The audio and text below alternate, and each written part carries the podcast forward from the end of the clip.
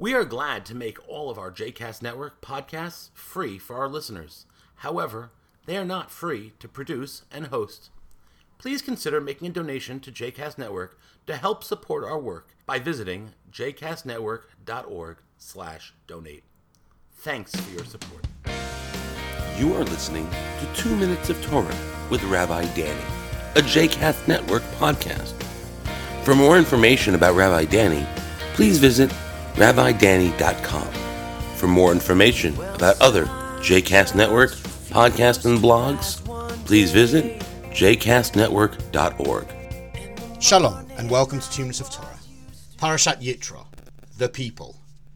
It might just be me, but over the last few weeks, I think that regardless of political affiliation or political leanings, it's been exhausting. Watching the way that political debate has declined and deteriorated in this country is truly, truly difficult. And for me, it's been exhausting.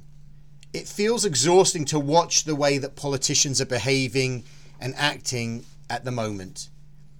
And they do it claiming to have our best interests as the electorate, as the people at heart.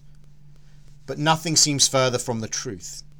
And I think we're seeing the importance of thinking about the people that are being led and not just the leaders. Yitro, in this week's Torah portion, was aware of this all those years ago.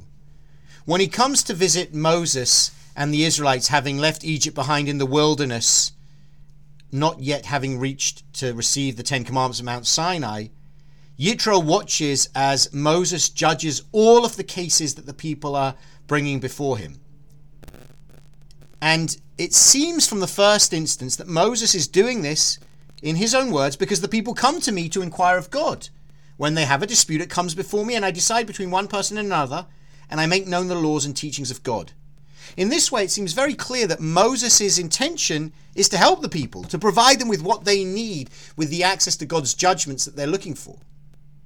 But Yitro's response is so telling. The thing you are doing is not right. You will surely wear yourself out. And if he stopped there, that would have been one perspective. But he follows and continues, and these people as well. For the task is too heavy.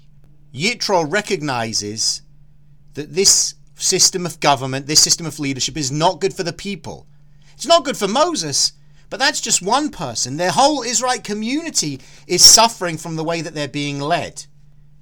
And he reminds him later on about the fact that he represents the people before God, reminding him of the importance of being the people's representative, of keeping their best interests first and foremost in his mind. Yitro's advice to leaders is don't just think about yourselves. Think about the people you're supposed to be leading. What would be best for them? What's in their best interest? How can they best be served by you as leaders? Moses takes this lesson to heart and then is able to receive the Ten Commandments at Mount Sinai. It's a lesson that many would do well to hear today. Shabbat Shalom.